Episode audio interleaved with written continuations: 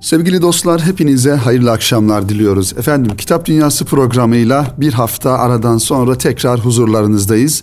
Bizleri radyoları başlarında dinleyen siz sevgili dinleyenlerimizi, kitap dostlarını en kalbi duygularımızla ve muhabbetlerimizle selamlıyoruz. İnşallah bize ayrılan süre içerisinde kıymetli dinleyenler sizin için hazırlamış olduğumuz birbirinden farklı ve güzel kitapları inşallah sizlere dilimizin döndüğünce aktarır ve bu zaman zarfı içerisinde faydalı olmaya çalışırız. Efendim önümde sizler için hazırlamış olduğum bir kitap Şemsi Tebrizi Katreyi Aşk ismini taşıyor ve bu kitap Mavi Çatı yayınlarından çıkmış. Gerçekten muhtevası güzel. Celalettin Aksu imzasını taşıyor. İnşallah bu kitaba temas edeceğiz ve Şemsi Tebrizi'nin Mevlana Hazretleri ile olan ilişkisini, irtibatını, muhabbetini e, kitabın ölçüsünde sizlere aktarmaya çalışacağız sevgili dinleyenler. Diğer bir kitabımız ise kıymetli hocamız Nurettin Yıldız imzasını taşıyor. Bu ümmetin fidanları çocuklarımız bu kitapta tahlil yayınlarından çıkmış. İnşallah bu kitabı da sizlere aktarmaya çalışacağız. Ve Dücane Cündioğlu'nun e, etkileşim yayınlarından çıkan bir mabet bekçisi Cemil Meriç isimli kitabını da inşallah aktarmaya çalışacağız. Şayet zamanımız kalırsa sevgili dinleyenler klasik yayınlarından üçüncü baskısını yapmış olan ve Aynurcan ile Mahmut Doğan'ın hazırlamış olduğu Bir Şehir Kurmak Turgut Cansever'le Konuşmalar isimli kitaptan da biraz bahsedeceğiz sevgili dinleyenler inşallah. Kıymetli dinleyenlerimiz tabi her birisi kendi alanında e, usta kalemlerin, önemli insanların, e, araştırmacıların, uzmanların yazmış olduğu kitaplar olması hasebiyle gerçekten kitap okumanın böyle bir güzelliğinin de olduğunu ifade etmek lazım. Eğer farklı alanlarda, farklı konularda okumayı tercih ediyorsak Burada da yine kayda değer e, imzaları, yazarları okumak gerekir diye düşünüyorum. Nurettin Yıldız hocanın farklı kitaplarının olduğunu biliyoruz malumunuz olduğu üzere. Tahlil yayınlarından çıkıyor Nurettin Yıldız hocanın kitapları ve genellikle e, hocanın sohbetlerinden çözülerek, derlenerek kaleme alınıyor kitapları. Ve gerçekten hem e, İslami konuları hem güncel mevzuları yorumlama noktasında farklı bir uslup ve farklı bir bakış açısı geliştiren Nurettin Yıldız Hoca'nın gerçekten özellikle gençlerimizle alakalı, çocuklarla alakalı, genç nesillerle alakalı yapmış olduğu çalışmaları da ayrıca takdir etmek gerekiyor. Tahlil yayınları ve Sosyal Doku e, Derneği çerçevesinde bir e, ilim ve irfan merkezi mahiyetinde bu alanda bu e, vakıf merkezinde çalışmalarını yürütüyor Nurettin Yıldız Hoca yıllardan beri. Evet bu kitap bu ümmetin fidanları şöyle bir arka kapak yazısına bakalım. E, ondan sonra da kitabın muhtevasını sizlere e, aktarmaya çalışalım.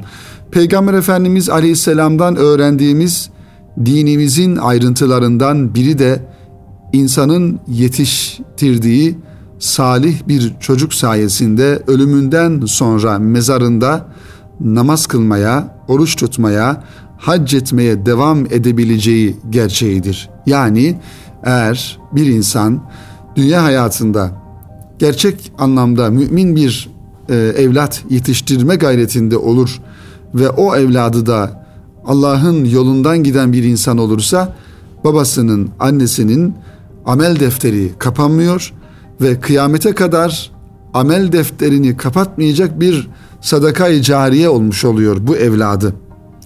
İnsan ruhunu teslim edip öldüğü halde bu sayede ibadete devam eder veya fabrikasını devredip sattıktan sonra ölünce çocuğu sayesinde hala sadakalar dağıtan biri gibi kıyamete kadar yaşayabilir. Bu bakışa sahip anne baba yaşadığı ülkenin aile politikalarına, ekonomik menfaatlere göre değil, mezarın altındaki menfaatlerine göre düşünür. Onlar çocuk sayısına kilitli bir aile yapısı düşünmezler. Verdikçe Allah yürekleri genişler. Yine aynı sebepledir ki bir çocuk doğurmak onların nazarında mezarda hayat bulacakları bir sebeptir. Bu hissiyat onlarda diri olduğu sürece çocuğun ağlaması bile kulaklarına ninni gibi gelir diyor kitabın arka kapak yazısında sevgili dinleyenler Nurettin Yıldız Hoca. Efendim baktığımızda bu kitabın biraz önce de ifade ettiğimiz gibi e, Nurettin Hoca'nın belli aralıklarla çocuklarla alakalı, gençlerle alakalı, gençlerin yetişmesi ve çocukların düzgün bir şekilde yetişmesi noktasında yapmış olduğu sohbetlerden e, çözülerek, o, o sohbetlerden değerlenerek güzel bir kitap ortaya çıkmış. Tabi bir çocuk dünyaya getirmek kitabın ilk e, konusu. Şeytana rağmen savaşa devam diyor. Anne, baba, ebe, doktor gibi e, konu başlıklarıyla ikinci konu olarak Allah'ın fidanları diye başlıyor. Çocuğun sahibi Allah'tır ve çocuk insandır gibi ibadet donanımlı çocuk, e, Kur'an aşısı, Medine'de çocuk olmak, Musab gibi anne, kız çocuğu rehberi gibi ve mümin genç kız konusu ve daha sonrasında namaz eğitimi ile alakalı konu başlığı da e, burada ifade edilerek kitap tamamlanmış oluyor. Evet bu tabii ki e, üslup ve anlatım tarzı olarak biraz önce de ifade ettiğimiz gibi farklı e, bakış açıları getiren e, yazar bu manada çocuklarımızın en doğru ve İslam fıtratı üzerine yetişmeleri noktasında öneriler ve ufuklar bize e, sunuyor. Her ne kadar e, günümüze baktığımızda sevgili dinleyenler e, genellikle insanlar çocuklardan ve gençlerden biraz böyle sitem ederek bahsederler. Hatta e, birçok insan kendi çocuğundan dahi memnuniyetsizliğini ifade eder. Ancak şunu e, unutmamak lazım ki çocuğun dünyaya gelmesine sebep olan anneler ve babalar bizleriz yani. Ve Rabbimiz o çocuğu bize bir ikram olarak, bir lütuf olarak, bir nimet olarak bahşediyor, veriyor. Onun için çocuklarımızı ki Kur'an-ı Kerim'de e, çocuklar ve mal dünya hayatının süsüdür buyuruyor Rabbimiz. İşte dünya hayatının süsü olarak bizlere ikram edilen çocukların yetişmesi ve onların bir emanet şuuru ile e, büyütülmesi, bakılması, ilgilenilmesi e, noktasında olmamız gerekiyor.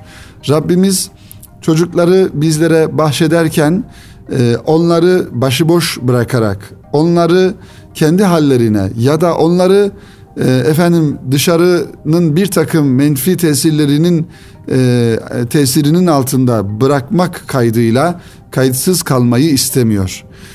Bir taraftan da baktığımızda anne ve babalar olarak aileler aile ortamlarında aslında hem anneler babalar birbirinin emaneti hem çocuklar annelerin ve babaların emaneti. Bir manada emir bil maruf ve nehyanil münker çerçevesinden baktığımızda sevgili dinleyenler biz çocuklarımızın ihyası için en azami derecede gayret göstermek zorundayız. Hem kendi çocuklarımız için hem de ümmetin çocukları için dertlenmek durumundayız. Hele hele zamanımızda ki geçmişe nazaran çok daha fazla menfi tesirlerin olduğunu varsayarsak ki gerçek olan da bu. O zaman çocuklarımıza karşı daha muhafazakar, daha koruyucu bir e, refleksle, düşünceyle hareket etmek durumundayız. Bu tabii ki çocukları bir kıskacın altına almak ya da onları bir e, kısıtlı hale getirmek, onları sıkmak, e, hani yeni ifadeyle onların özgürlüklerini e, elinden almak anlamında değil. Ne yapılacaksa çocuklarımızla beraber, çocuklarımızla birlikte yapabilme gayreti içerisinde olmamız gerekiyor.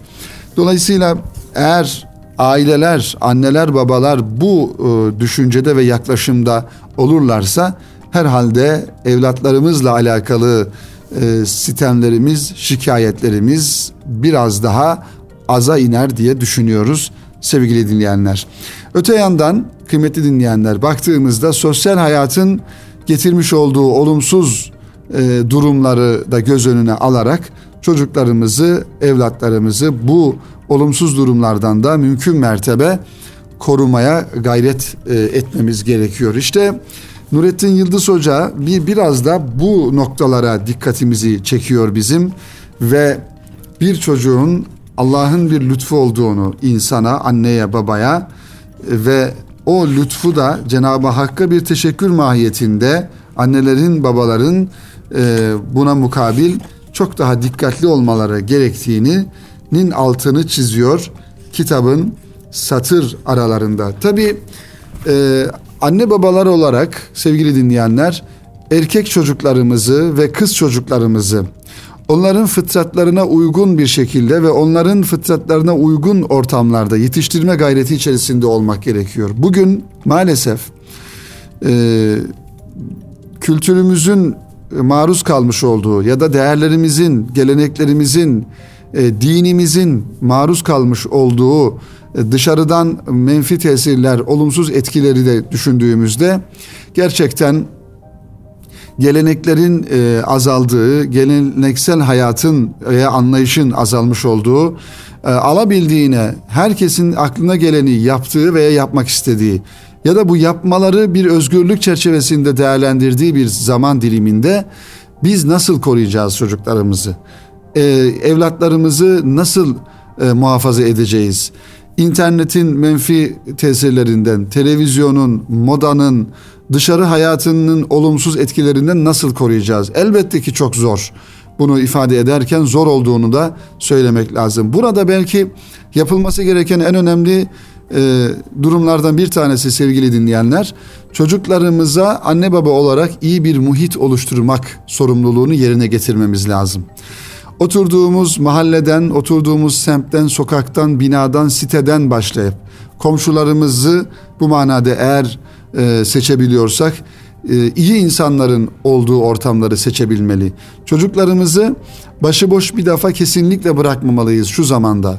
Çocuk istediği yere gitsin, istediği e, arkadaşıyla dolaşsın, istediği ortamda bulunsun yaklaşımı e, maalesef bizi üzücü sonuçlara götürebilir. Onun için çocuğumuzu sıkmadan, onun çocuk olduğunu, onun bir genç olduğunu ve gençlik ve çocukluk e, heveslerinin olabileceğini de göz önüne alarak ve tabii ki toplumdan da tamamen soyutlamadan çünkü toplumdan soyutladığımız zaman çocuklarımızı bu sefer zaten ister istemez o topluma bir şekilde girecek. Bu sefer özgüveni düşük, e, kendine güvenmeyen e, bir şekilde bir karakter ortaya çıkmış oluyor. İşte bütün bunların her birisi anne baba olarak bir denge içerisinde çocuklarımıza yaklaşmamızı gerektiriyor.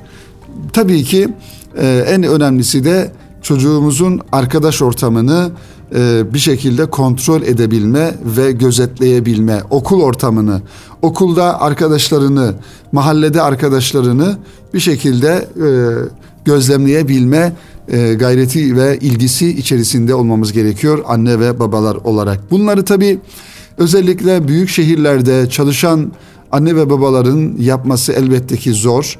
Ee, bunun için de ayrı bir gayret göstermek gerekiyor. Çocukla anne baba olarak irtibatımızı kesintiye uğratmadan, koparmadan e, devam ettirmemiz gerekiyor sevgili dinleyenler. Eğer anne baba olarak çocuklarımızla e, bir şekilde irtibatımız, bir duygu bağlantımız, bağımız, muhabbet ve sevgi bağımız bir sekteye uğrar, koparsa Allah muhafaza onun toparlanması zor ve o kopmanın neticesinde oluşacak olan boşluğu da maalesef başka şekilde başka insanlar ya da başka hadiseler, olaylar e, doldurabilir. Onun için bir defa çocuklarımızla en derin bir şekilde bir sevgi ve muhabbet bağı e, kurmuş olmamız ve bunun devam ettiriyor olmamız olmamız gerekiyor. Eğer bu sevgi ve muhabbet bağı sağlam bir şekilde devam ederse Allah'ın izniyle diğer e, hususlar, diğer konularda kendiliğinden gelmiş olur. Çocuk anne ve babasına güvenmek zorunda ve baba da anne de çocuğuna güvenmesi lazım. Bu güven ortamını oluşturması gerekiyor. Ee, ve en önemlisi de çocuklarımızın her e, şeyde ihtiyacı olduğu gibi yani suya, havaya, yemeye, içmeye e, ihtiyacı olduğu gibi ki bunlardan çok daha fazla annesinin ve babasının sevgisine, muhabbetine ihtiyacı olduğunu da unutmamamız gerekiyor. Onun için anneler ve babalar olarak evlerimizi çocuklarımız için, ailemiz için bir muhabbet ortamı, bir sevgi yuvası, e, bir e, çocukla muhabbetimizin e, filizlendiği, neşe, neşemizin arttığı bir aile ortamı oluşturmakta bize düşüyor. Onun için her ne kadar şehir hayatında ya da normal hayatımızda çalışıyor olabiliriz, çok yoğun iş tempomuz olabilir, iş stresimiz, efendim geçim kaygılarımız olabilir. Ancak bütün bunların içerisinde biz çocuklarımızın psikolojik anlamda sağlıklı birer fert olabilmeleri noktasında onlara sevgi ve muhabbetimizi en güzel ve en üst düzeyde vermemiz gerekiyor sevgili dinleyenler. Efendim Nurettin Yıldız Hoca'nın kitabında bu bahsettiğimiz konuları çok daha e, ufuk açıcı bakış açılarıyla teferruatlı bir şekilde bulabiliriz. Tahlil yayınlarından çıkan Bu Ümmetin Fidanları Çocuklarımız isimli kitabı sizlere bu vesileyle tavsiye ediyoruz sevgili dinleyenler. Şimdi kısa bir ara verelim. Aranın ardından kaldığımız yerden diğer kitapları özellikle Katreyi Aşk isimli Şemsi Tebrizi'yi anlatan Mevlana Hazretleri ile olan irtibatını anlatan kitaptan sizlere kısaca ikinci bölümde bahsedelim efendim. Şimdi kısa bir ara verelim sevgili dinleyenler. Sevgili dostlar tekrar birlikteyiz. Kitap Dünyası programının ikinci bölümünde kaldığımız yerden devam ediyoruz. Birinci bölümde dinleyenlerimiz, sevgili dinleyenlerimiz hatırlayacaklar. Nurettin Yıldız Hoca'nın bir kitabını, Bu Ümmetin Fidanları Çocuklarımız isimli kitabı sizlere aktarmaya çalıştık.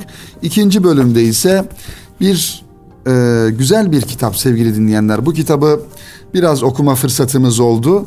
Katri Aşk, Şemsi Tebrizi, Mevlana Hazretlerinin özellikle e, tasavvufi anlamda muhabbetin, sevginin ve bu muhabbet ve sevginin güzelliğinin e, boyutlarını anlayabilme, hissedebilme daha doğrusu noktasında e, özellikle Mevlana Celaleddin Rumi Hazretleri ile Şemsi Tebrizi'nin irtibatını, muhabbetini e, okumak ve görmek, öğrenmek gerekiyor. İşte bu anlamda farklı farklı kitapların yayınlandığını, neşredildiğini biliyoruz sevgili dinleyenler.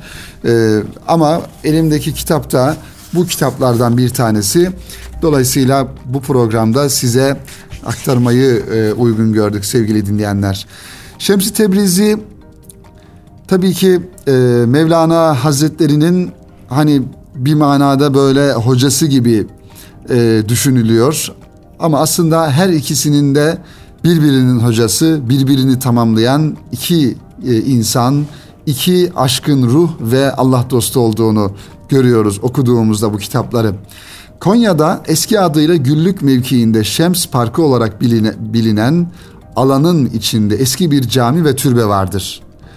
Yılın her günü ziyaretçilerle dolup taşan Mevlana türbesine yaklaşık 10 dakikalık mesafedeki bu mekanı bilen ve ziyaret edenlerin sayısı ise parmakla gösterilecek kadar azdır. Sözünü ettiğimiz türbe Mevlana'yı hakikatin sırlarına ulaştıran bir zatın adını taşımaktadır. Tahmin ettiğiniz gibi bu zatın adı Şemsi Tebrizi. Büyük bir arif olduğu bilinen Melikdat oğlu Ali adlı bir kişinin oğlu olan Muhammed Şemseddin 1164 senesinde Tebriz'de dünyaya gelmiştir. Tebriz bugün İran sınırları içerisinde bulunan bir şehirdir sevgili dinleyenler. Henüz çocukluk ve ilk gençlik yıllarında bile kendi kuşağının çocuklarından bambaşka olduğunu göstermiş, anne babasını, yakınlarını, hocalarını hayrete düşüren davranışlar ortaya koymuştur Şemsi Tebrizi ya da Muhammed Şemseddin.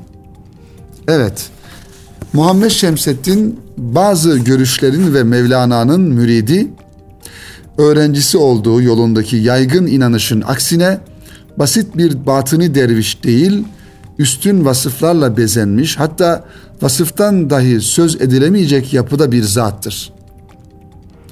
Mevlana gibi zahir ve batın ilimlerinde yüksek derecelere ermiş, müderrislik, müftülük yapmış, seçkin bir insanı aşk ateşiyle pişirip ona mana aleminin pencerelerini, pencerelerini açan biri hakkında başka nasıl düşünebiliriz ki? Makalat adlı eserindeki ifadelerinden onun Tebriz'de Ebu Bekir adlı şeyhinden feyz aldığı anlaşılır. Ancak yine kendisinin bildirdiğine göre şeyhi onda olan bir şeyi görememiş, başka kimsenin de göremediği bu farkı sadece Hüdavendigar Mevlana anlayabilmiştir. Zaten şeyhi onu daha fazla olgunlaştırmanın kendi gücünü aştığını anladığı zaman kendisine seyahat çıkma izni, seyahate çıkma izni vermiştir. O da diyar diyar gezip sohbetine dayanabileceği bir dost, bir mürşit arar. Fakat aradığı bir türlü, aradığını bir türlü bulamaz, hiç kimse onu tatmin edemez. Konuştuğu kişileri imtihan eder, istediği cevabı alamayınca oradan ayrılır. Kendisini olgunlaştıracak bir şeyh aradığını söyler ama bütün şeyhleri kendine mürit yaparak arayışına devam eder. Tebrizi arayışları sırasında bir rüya görür.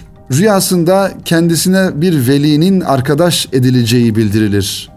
Üst üste iki gece rüya tekrarlanır ve o velinin Rum ülkesinde olduğu haber verilir. Onu aramak için yollara düşmek ister fakat daha zamanının gelmediği, işlerin vakitlerine tabi ve rehinli olduğu bildirilir. Şems, ilahi tecellilerle mest olduğu, tam manasıyla istiraka daldığı, müşahedenin güzelliğine, beşer kuvvetiyle tahammül gösteremediği zamanlarda gizli velilerinden birini bana göster diyerek Cenab-ı Hakk'a niyaz eder ve sabırsızlanır. Üzerindeki o yoğun halleri dağıtmak için başka işlerle oyalanmaya çalışır, hatta para almadan inşaatlarda bile çalışır. Nihayet bir gün madem ki ısrar ve arzu ediyorsun o halde şükran olarak ne vereceksin diye bir ilham gelir, bir ses duyar. Şems hiç düşünmeden başımı vereceğim cevabını verir. Bu cevaba karşılık olarak bütün kainatta Mevlana'yı Rumi Hazretlerinden başka senin şerefli arkadaşın yoktur haberi gelir. Artık Rumi ülkesine gitmek, o sevgiliyle görüşmek ve yolunda başını feda etmek üzere yola çıkacaktır. Uzun bir yolculuğun ardından Şemseddin Muhammed yani Şemsi Tebrizi Hazretleri miladi 1244 yılının Ekim ayında Konya'ya gelir. Şemsi Tebrizi Hazretleri Konya'ya geldiğinde halk onun hakkında acaba bu zat Allah Teala'nın bir velisi midir dediler ve onun sohbetlerini dinlemeyi arzu ettiler.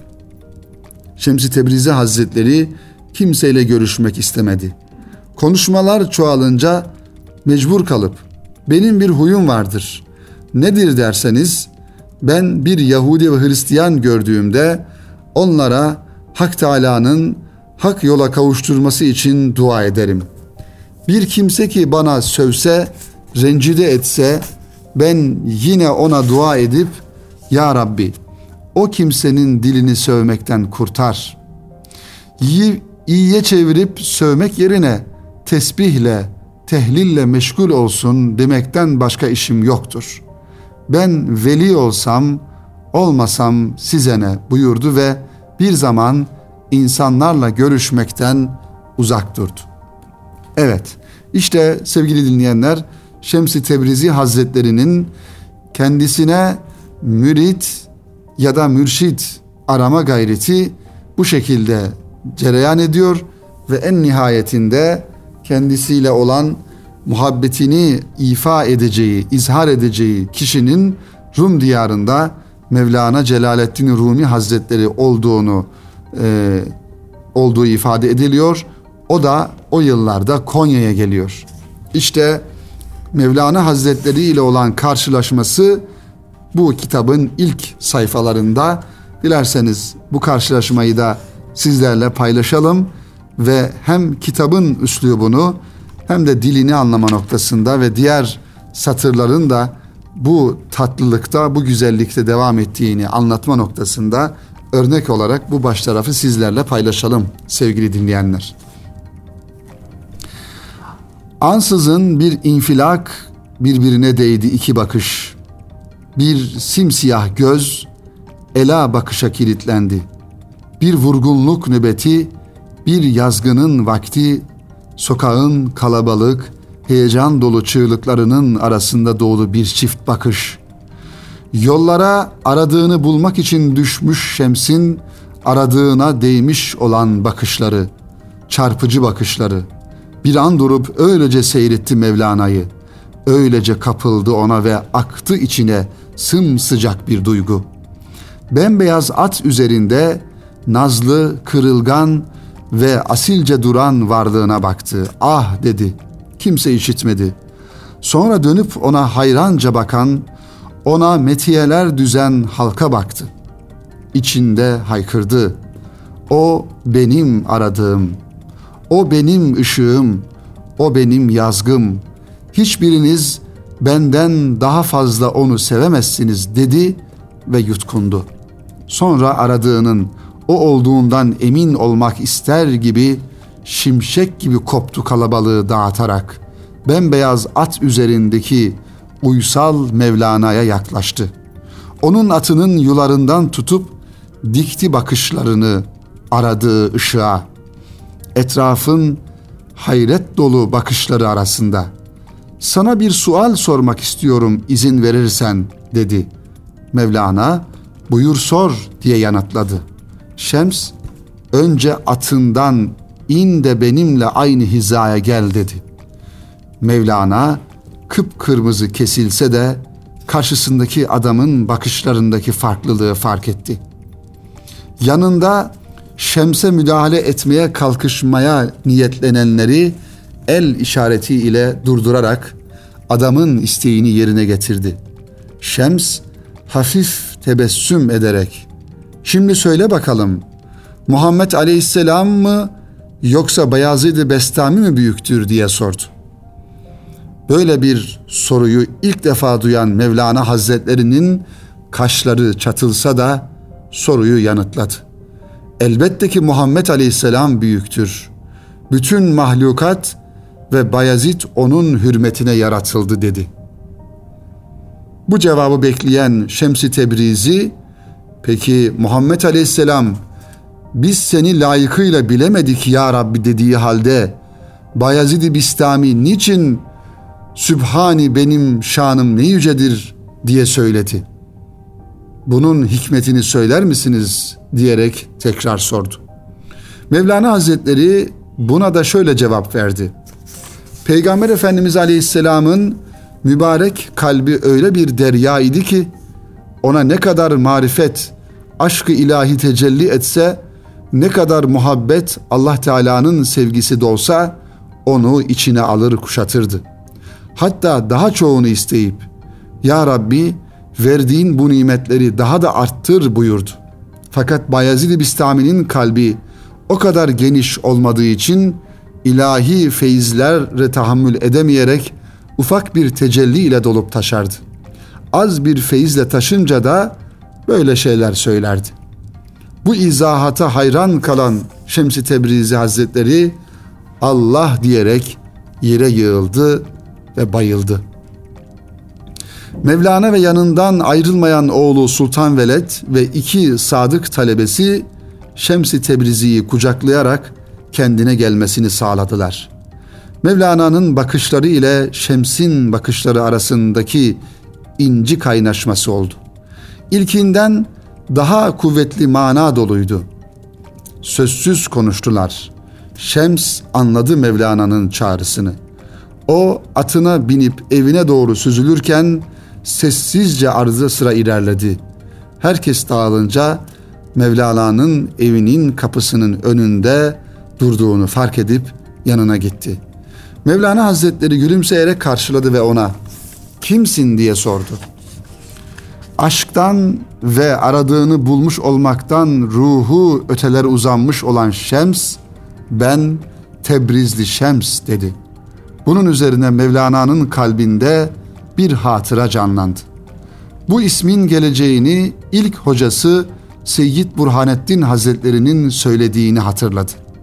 Edep ve heyecan içerisinde kapısını sonuna kadar açarak onu buyur etti. Dedi ki, ey muhterem efendim, gerçi evimiz size layık değil ise de zat halinize sadık bir köle olmaya çalışacağım. Kölenin nesi varsa efendisinindir. Bundan böyle bu ev sizin, çocuklarım da evlatlarınızdır diyerek hizmete koyulmaya başladı. Gece gündüz hiç yanından ayrılmayıp onun sohbetlerini büyük bir zevk içinde dinlemeye başladı. Ondan hiç ayrılmıyor, talebelerine ders vermiyordu Mevlana Hazretleri. Dahası insanlara camide vaaz nasihatte de gitmiyordu. Yanlarına dahi hizmetlerini görmek üzere büyük oğlu Sultan Veled dışında kimseyi kabul etmiyordu. Önce uzun süre halvete çekilerek dikkatleri üzerlerine çekmişlerdi. Şemsi Tebrizi ile sohbet ederler, Allah Teala'nın yarattıkları üzerinde tefekküre dalarlar, namaz kılarlar, Cenab-ı Hakk'ı zikrederek muhabbetlerini tazelerler. Arayan ve aranılan iki çift yürek, aşk dolu muhabbetin içerisinde birlikte en sevgiliye doğru kanat çırpıyorlardı. Asla unutulmayacak sözler büyüyordu onların içlerinde. Evet sevgili dinleyenler işte Mevlana Hazretleri ile Şemsi Tebrizi'nin ilk karşılaşması bu şekilde. Kitabın kalan diğer satırlarında, sayfalarında ise bu muhabbetin ve sevginin nasıl devam ettiğini görüyoruz, okuyoruz. Bu kitap Şemsi Tebrizi Katreyi Aşk Mavi Çatı yayınlarından çıkmış ve Celalettin Aksu imzasını taşıyor. Okumanızı tavsiye ediyorum sevgili dinleyenler. Bir Mevlana muhabbetini ya da tasavvuftaki muhabbeti, müridin mürşidi kamile olan muhabbetini bu vesileyle Peygamber Efendimiz Aleyhisselam'a olması gereken muhabbetin belki izlerini görmüş olacağız bu kitabın sayfalarında sevgili dinleyenler. Efendim bizden bu haftalık bu kadar. Önümüzdeki hafta yine tekrar farklı kitaplarla buluşmak ümidiyle hepinizi Rabbimize emanet ediyor. Hayırlı akşamlar diliyorum efendim. Hoşçakalın.